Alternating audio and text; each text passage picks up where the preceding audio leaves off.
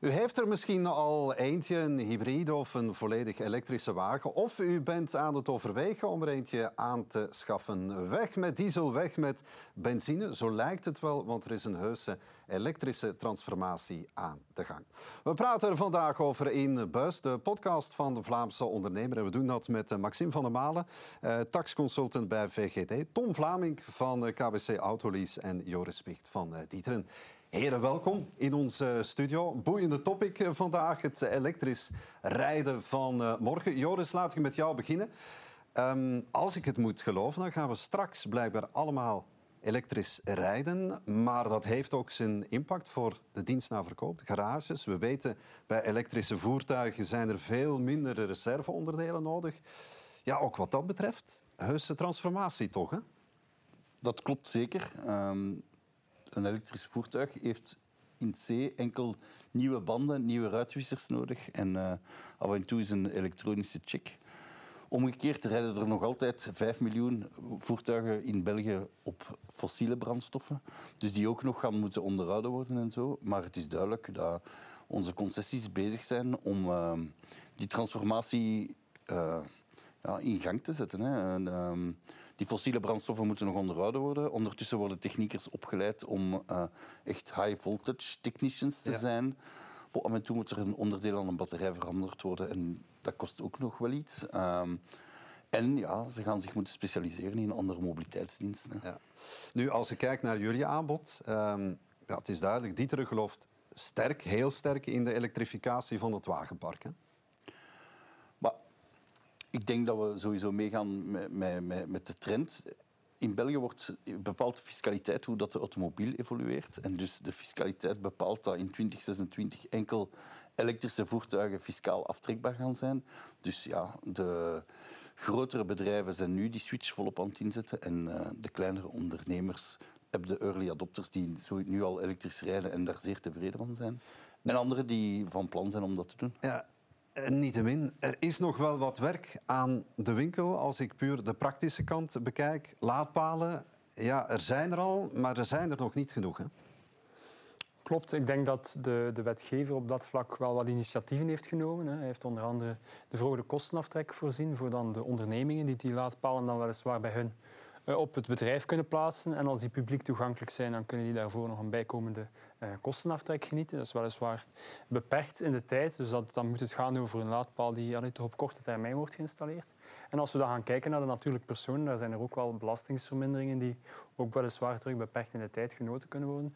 Dus op die manier probeert eigenlijk de wetgever ja, toch, toch de, de belastingplichtigen te stimuleren om die laadstations ja. te gaan installeren. Ja. Um, ehm, 160.000 zijn er nu laadpalen. Maar er zijn er blijkbaar sowieso 650.000 nodig.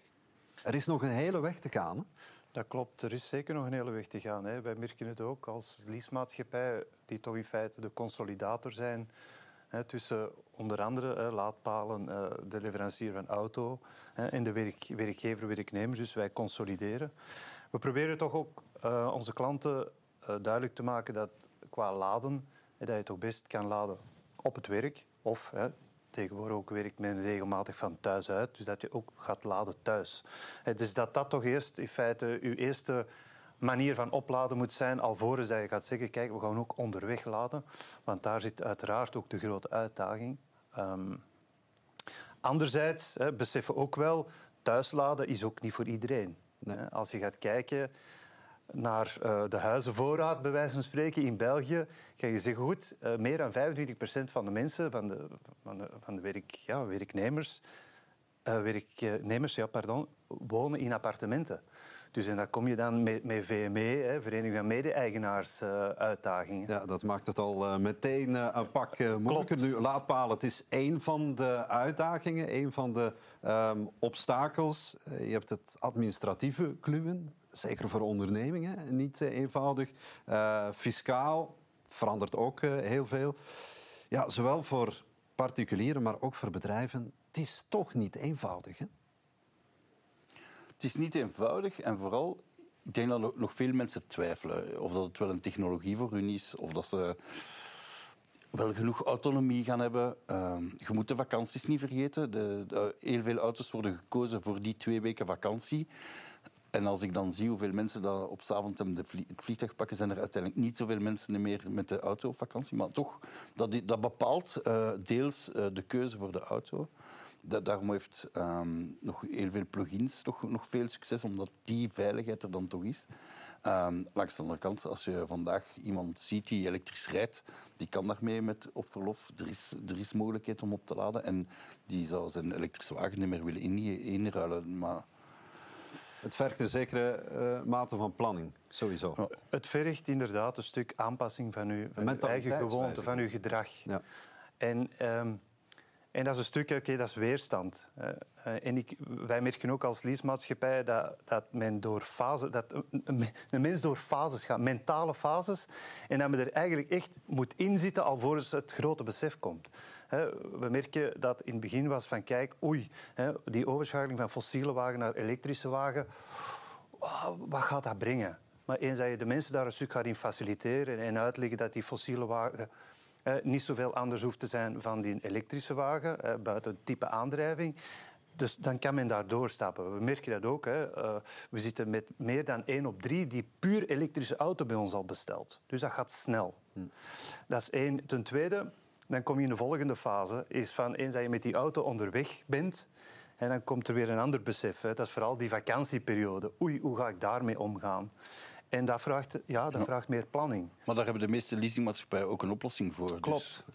En, dat, en dat, kan, dat kan dikwijls ook in simpele dingen zijn. Hè. Wat, wat mij opvalt als je uh, op vakantie gaat tijdens de wintersporten nu, in plaats van dat je dakkoffers ziet, zie je koffers achteraan op de trekhaak. Ja. En dat allemaal om de, weerstand, uh, ja, om de weerstand een beetje te verkleinen, zodanig dat je die range wel behoudt van die auto. Maar mag ik dan stellen dat er ja, wel wat missionariswerk nog moet gebeuren? Ja, klopt. Maar ik denk, uh, onze concessie hebben hun job. Uh, de mensen laten testrijden, langere testritten doen. Eens een weekend mee naar de zee gaan of op, uh, op weekendje weg. En echt het voertuig testen en proberen. Is onderweg gaan laden, is thuis laden. zien hoe dat, dat functioneert. Ja. Um, voor de start van de opnames hadden we het al even over het capaciteitstarief. en dat zorgde wel voor animo, moet ik zeggen. Ja, ik, ga ik denk dat um, heel veel mensen die daar heel veel vragen bij stellen. Um, uiteindelijk is het een onderdeel van de energiefactuur die vandaag de dag echt enorm besproken wordt, omdat die vrij hoog is. Uiteindelijk is, is het um, bedrag waarover dat we spreken in de energiefactuur nu niet het grootste deel, want de energiekost is, is vrij hoog. En we kunnen, we kunnen daar gezamenlijk aan werken. Uw, uw energieleverancier kan, kan aftoppen op 10 kilowatt of 7 kilowatt. Uw, uw laadpaal die moet niet op 22 laden. Um, dat is voor niets nodig. Ja. Dat is voor mij ook. Mijn advies is, ja, het komt eraan. Hè. Het, het komt vanaf januari. Um, het is ook weer een onbekende waar we informatie rond, rond zullen verstrekken. Maar laat ons toch alles in perspectief zetten. We praten over 13% van de totale energiefactuur. Dus het valt ook allemaal wel mee. Ja. Dus uh, daar ook laat de weerstand niet te groot zijn om, om dit binnen te pakken. Mm -hmm. Nu, um, er is wel wat administratie die moet uh, afgehandeld worden. Je hebt die regelgeving, die wetgeving die verandert, de fiscaliteit verandert. En dan kijk ik vooral in jullie richting. De adviserende rol is meer dan ooit belangrijk deze dagen, zeker voor bedrijven. Ja, ik denk inderdaad dat de, de rol van de bedrijven en ook eigenlijk de werknemers, de relatie tussen beide partijen aanzienlijk is veranderd door die elektrificatie van die, die bedrijfswagenvloot. Omwille van het feit, ja, als je gewoon een wagen krijgt met een traditionele brandstofmotor, een, eh, een benzine of een eh, diesel, dan heb je een tankkaart, je gaat daarmee tanken en de kous is af. De werkgever krijgt de factuur. Oké, als je natuurlijk met een elektrisch voertuig zit, uh, gaat je thuis opladen, gaat je private elektriciteit gaan verbruiken die eigenlijk ja, je werkgever uh, moet of kan betalen. En dan gaat er een terugbetaling ontstaan, waar dan onkostennota moet voor opgemaakt. Dus administratieve lasten is op dat wel, op vlak wel uh, talrijker. Maar anderzijds voorzien diverse ja, maatschappijen ook in de mogelijkheid om dat eigenlijk te gaan automatisch te laten verlopen. Dus er zijn daar ook wel al uh, op heden veel initiatieven uh, genomen die het eigenlijk ja, op heden toch wel gemakkelijker maken en de, de administratieve last zoveel mogelijk beperken. En dan is er ook nog een onderscheid tussen grote ondernemingen en kleinere ondernemingen. Ook die vragen zullen anders zijn, eh, neem ik Klopt, aan. klopt ja. Bij grote ondernemingen nou, daar gaat het over een veel grotere populatie eh, aan, aan, aan werknemers. Dus die hebben ook veel meer middelen om dat ook allemaal eenvoudiger te laten verlopen. Wat dan de kleinere verno- eh, vennootschappen of kleine ondernemingen betreft, is dat al iets moeilijker. En dan, ja, dan is dat eh, soms een beetje behelpen, laat het ons zo zeggen. Ja, Ja, klopt. want dan is er ook nog het mobiliteitsbudget. Dat is er dan ook nog eens bijgekomen. Wat op zich een, een mooi gebeuren kan zijn. Hè. Ik, geloof, eh, ik geloof in multimobiliteit. Ehm, want oké, de auto eh, is voor mij ook niet per se weg te denken, maar het, het dient wel aangevuld te worden met andere middelen. Eh, het is ook meermaals aangetoond ehm, dat de Belgen eigenlijk, hè, dat meer dan 50% van de Belgen op 15 kilometer werkafstand wonen. Dus dat wil zeggen dat er absoluut mogelijkheden zijn om anders naar het werk te komen dan met de auto. Ja. Met de fiets, Waaronder fiets, fietsleasing of een stuk het openbaar vervoer. Ehm, dus, dus ik geloof wel in het mobiliteitsbudget en dat je daar eh, dan kan gaan kiezen van, of ja, à la carte gaan samenstellen volgens je eigen, je eigen behoeften van eventueel wel of geen auto of een deelauto aangevuld met die fiets. Ehm, wat ik een beetje jammer vind nog altijd ehm, in België is, is het wetgevend kader er rond. We gaan nog altijd, mobiliteitsbudget is voorlopig nog enkel maar voor de mensen die al een bedrijfswagen hebben. Hè, eh, of die er eligible voor zijn. En ik vind dat dat moet uitgebreid worden. Dus bij Want iedereen die naar het werk Om het komt, breder te maken. voilà, iedereen Ja. die naar het werk komt, heeft gewoon behoefte aan mobiliteit. Zo simpel is het. En je zit ook met een nieuwe, jonge generatie van eh, werknemers die niet per se een rijbewijs Die hebben niet allemaal een rijbewijs, nee, inderdaad. Dus veel grotere bedrijven waar dat er starters zijn, zien we jaarlijks, jaar na jaar, meer en meer bestuurders die geen rijbewijs hebben of nog geen rijbewijs hebben. Ehm, en dus ja, die, die moeten wel op een andere manier komen. Hè. En, dus, eh, en daar, daar kan een mobiliteitsbudget zeker helpen. Met, met trein, met steps, met fietsen. Fietsleasing is toch enorm populair. Eh, ik denk dat beton, de, dat is echt een booming business. Ehm, de fiets, eh, fietsleasing. wij, wij zijn zelf een retailzaak gestart in de fietsen, Lucien. Dus ja, het is duidelijk, de mensen gaan elektrisch, eh, al dan niet snel met een speedelec of een normale elektrische fiets naar het werk. Nu, ehm, jullie vanuit Dieteren willen helpen, faciliteren in de omslag naar elektrische wagens door de klanten te helpen met de laadpalen ook, eh, heb ik begrepen. Hè? Ja, dus Electric by Dieteren bij ons. Eh, We spraken daar straks over splitbilling, dus de, de factuur laten betalen door, door de werkgever. Dus niet alleen de laadpalen worden thuis of op het werk geïnstalleerd. Ehm, maar ook alle administratie daar rond wordt geregeld door, door eh, hier in dit geval Electric by Dieter, maar de meeste leveranciers doen, doen dat ook om, om eh, de, de, de, de facturatie van de elektriciteit die je zelf afneemt thuis voor je bedrijfswagen te herfactureren en te crediteren. En dus bijscholing voor de verkopers in de garages. eh. Duidelijk, duidelijk. Maar, maar dus dat, we spraken in het begin van, de- van de cast over, over de herscholing of de, van de, de concessies. Dat is duidelijk een nieuwe vorm van eh, mobiliteit, dat, dat zij ook commercialiseren en verkopen. Wat is het volgende dat jullie gaan verkopen? Zonnepanelen dan om de energie die je nodig hebt om de elektrische wagens... eh, Ah, het, het is duidelijk dat we daar gaan werken. Hè. Dus, eh, we hebben een, vorig jaar een bedrijf opgekocht die Go Solar noemt. En dus die, die gaat zich consolideren samen met Electric by Dieteren. En dus we gaan inderdaad een heel ecosysteem aanbieden van laadpaal, zonnepanelen, batterij en een heel EMS om dat allemaal te beheren en optimaal te gebruiken om dat capaciteitstarief eh, tegen te de volledige keten, zeg maar. Ja. Energie opwekken en dan ook gebruiken voor eh, ehm, eh, elektrische wagens. Ehm, hoe dan ook, het is al een beetje aangehaald eerder. Eigenlijk hebben we geen keuze meer. Het moet en het zal elektrisch rijden worden vanuit de overheid, zowel eh, nationaal, maar ook internationaal, Europese Commissie. Ja, het moet en het zal. Ja, inderdaad. Ehm, we hebben geen keuze. Uiteraard hebben we altijd nog keuze. Hè, maar de transitie is ingezet. En ik denk dat, eh, dat iedereen zoiets heeft van... Oké, goed, we, zijn, we, willen er, we willen erin meegaan. De vraag is, wat is de snelheid? Hè? Eh, men spreekt over 2050 in Europa om hè, klimaatneutraal te zijn. Dat is 2050 ambitieus. hè. Dat, is, dat, dat is de ambitie. 2035 wil men, eh, geen, dan- mag men geen eh, nieuwe fossiele wagens meer verkopen. En dan als we dan afzakken naar België, zeggen we van 2026 moeten alle bedrijfswagens elektrisch zijn. En eigenlijk, als je gaat naar de fiscaliteit kijken voor bedrijven, dan zeggen we eigenlijk al vanaf medio 2023 is het eigenlijk al het beste, lees ook het voordeligste, om een elektrische auto aan je werknemers eh, aan te bieden. Maar dan moet wel de volledige keten volgen. Ja, ja ehm, dat klopt. En, en daar ligt, ligt de grootste uitdaging maar ook opportuniteiten. Ehm, je sprak het eh, zelf ook al, Dieter gaat in, in heel de ketting. Wij ook. Hè. Uh, dat is het mooie aan het bedrijf KBC Autolease, is dat wij deel uitmaken van KBC Bank en Verzekeren. Uh, KBC Bank en Verzekeren, van oudzeer zitten zij ook in woonleningen. Wie vandaag woonleningen zegt, zegt ook renovaties aan huizen, et cetera, et cetera. Dus dat wil ook zeggen, die elektrische wagen biedt ook opportuniteiten rond die zonnepanelen, rond warmtepompen. Dus er komt een heel nieuw uh, verdienmodel en een servicemodel in feite. Ja. Ik zou toch, toch even willen terugkomen, want uiteindelijk, en daar vind ik het belangrijk... Dat Te nuanceren, denk ik inderdaad. Eh. Tot, tot 1 juli kost een nieuw aangekochte benzine, diesel of plug-in hybride niet meer als vandaag de hele looptijd van zijn, van zijn mhm. leven.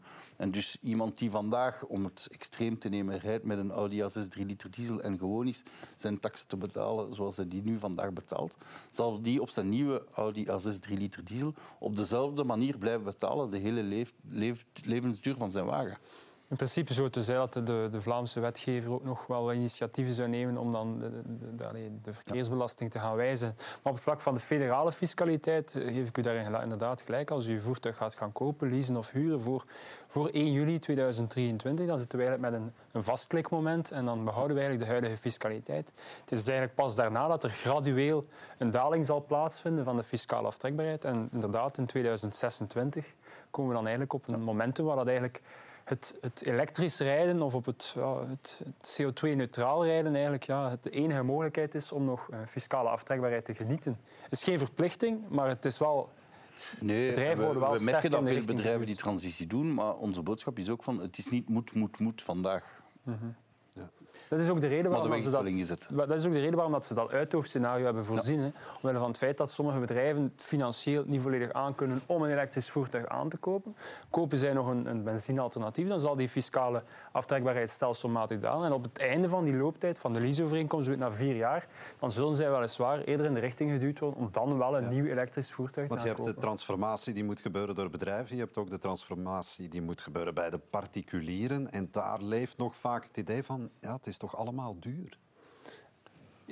Ja, akkoord. Dat is inderdaad, allee, dat gaan jullie misschien beter kunnen eh, ondersteunen dan mij. Maar dat is ook de reden waarom dat de wetgever het heeft voorzien over, over een iets langere periode, zijnde tot 2026. Op dat moment gaan er al redelijk wat voertuigen het aan het einde gekomen zijn van de leaseperiode. Bijvoorbeeld de hybrides, ook sommige elektrische. Die gaan dan terechtkomen op de tweedehandsmarkt. En zo gaat men eigenlijk die transitie doorvoeren op de private markt. Uh, Wat hoe belangrijk wordt die tweedehandsmarkt? Ik ben ervan overtuigd dat de tweedehandsmarkt de elektrificatie van de particulier gaat bevorderen. En dus de, de elektrische leasewagens die vandaag door KBC, door andere bedrijven op de markt gaan gebracht worden binnen drie, vier jaar, als die einde contract zijn bij de B2B-klant, gaan die aangeboden worden in een B2C used car contract, allee, kanaal. En die, die gaan dan aantrekkelijk zijn. Uiteindelijk zijn die batterijen acht jaar hebben die acht jaar garantie. Dus die wagens gaan dan drie, vier jaar oud zijn. Die hebben dan ook vier of vijf jaar garantiebatterij op de batterij. Dus uh, eigenlijk, en die gaan dan faciliteren. Ik geloof hier ook in. Ik geloof, en, en, dat is in het verleden ook gebleken, bij transities, dat uh, de B2B, de, de, leasingmarkt in feite, um, voorop loopt. Ja, en dat dan, de kant, ja. dat dan de kanteling komt naar de particuliere markt. Als ik uh, vandaag kijk naar onze remarketing, onze herverkoopafdeling, ja, is toch 90% van de wagens voor export bedoeld. Ik ben ervan overtuigd dat als de eerste plug-in hybrides en EV's einde leasing zullen komen, dat die echt wel veel meer op onze eigen markt zullen blijven. En dat daar ook eventueel weer nieuwe financieringsmogelijkheden zullen rond ontstaan. Ik denk maar aan, aan een, een, een tweedehands leasing dan in feite. Second life. Ik geloof ook een stuk in de terugkomst van of nee, in de doorbraak van private lease. Terugkomst in België, dat is niet, maar in de omringende landen is private lease al jaar en dag een, een topproduct. In België komt het moeilijk van de grond.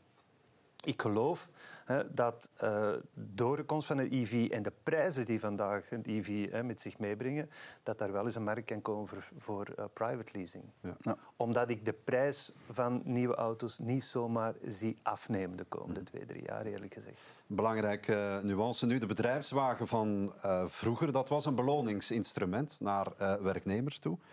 Het werd ook voor een stuk um, onderdeel van onderhandelingen tussen werkgever en werknemer. Nu moet een werkgever, ondernemingen, toch al eens beginnen na te denken. Met de complexiteit van het dossier van elektrisch uh, rijden. We zien het in de War of Talent. Er is soms een opbod van werkgevers om een auto aan te bieden die dan fancier is of in de mode is. En, uh, en omgekeerd, ja, de dag van vandaag de werknemer gaat nog altijd een bedrijf kiezen. En een van de vragen die je gaat stellen is: welke bedrijfswagen kan ik dan kiezen bij jullie? Mhm. Er is een studie van Mobia uh, gepubliceerd vorige week, hè, waar ook nog meer dan 50 procent, en een pak erboven, ik, ja. het percentage ontglipt me niet, is dat men toch zegt van kijk, uh, als ik de keuze heb, ja, dan zou ik toch graag een bedrijfswagen in mijn, in mijn uh, beloningspakket, verloningspakket hebben. Ja, Want de minister van Mobiliteit, Shilkin van Ecolo, die gaf dit weekend opnieuw te kennen. En al eerder eigenlijk ook van... Ja, de jacht wordt nog maar eens ingezet op bedrijfswagens. Hoe kijken jullie daar tegenover aan? En toen werd het stil. Ja, het, is, ik, ik, heb een dubbel gevoel. dat er iets moet veranderen uh, in de toekomst. Ik zei het in het begin van deze cast. De automobielmarkt wordt vandaag de dag al gereguleerd door de fiscaliteit. En elke keer als er iets verandert in de fiscaliteit, gaat de markt zich aanpassen. Langs de andere kant, ik denk dat de ondernemers ook een beetje stabiliteit verdienen. Uh, er is een traject opgezet door eh, minister Van Petegem. Er is een uh, vernieuwing en vergroening aan de, aan de gang van ons wagenpark. Dus ik denk dat de markt goed op, op, op weg is. Mhm. Ik denk niet dat daar een versnelling moet in komen. Want ja, gaat natuurlijk enerzijds de kostprijs dan verduren van, van die voertuigen. Als je dat dan ook bijkomend gaat gaan verduren met een andere fiscaliteit op privéniveau, dan gaat het natuurlijk een, een, een moeilijker verhaal worden. Uh, het is een en-en verhaal en geen of-verhaal niet meer. Maar dat mobiliteitsbudget, wat we daarnet dan al zeiden, dat kan daarin wel een mooi, mooi alternatief vormen. En dat zien we ook bij, bij werknemers, bij eerder dan de jonge werknemers die schoolverlater zijn en dergelijke meer. Als die de mogelijkheid hebben om een bedrijfswagen te, te, hebben in hun, in hun um, verloningspakket en die wonen in een stad en dergelijke, ja, die hebben niet per se dat voertuig nodig. En dan is het voor hen eigenlijk uh, een, interessante, uh, een interessante werkgever. Uh, voor hen is eigenlijk een werkgever met een mobiliteitsbudget als optie interessanter dan soms een die een, die een bedrijfswagen ter beschikking stelt, omwille van het feit dat ze juist gebruik willen maken van die duurzame mobiliteit. Uh, met dat mobiliteitsbudget komen ze. De mhm. minister mm -hmm. net ten goede. Hè. Ze mhm. nemen de trein. Mhm. Maar een elektrische wagen die staakt nooit. Hè. Maar voor mij is dat ook... Eh, ik probeer altijd heel um, objectief te bekijken, maar ook heel pragmatisch. Is van, kijk, eh, wat betekent ons land al? Hè? En laten we even inzoomen dan op Vlaanderen. Wij, ons land is, is, of Vlaanderen is te klein om, om, om, om voor te hebben waar wij in Omringeland dan ziet dat mensen letterlijk aan hun werk gaan wonen. En wij, wij gaan altijd pendelaars hebben in België, meer dan misschien in dan in andere landen. Dus ik vind heel goed, hè, hoe ga je dan die pendelaars een stukje toch faciliteren? Dat is één. Ten tweede, je hebt, ja, je hebt een stukje je fiscaliteit. Onze personenbelasting is al niet de laagste van Europa. Dus vandaar, die auto is daar ingebakken uh, in een stuk ons, ons, ons verloningssysteem.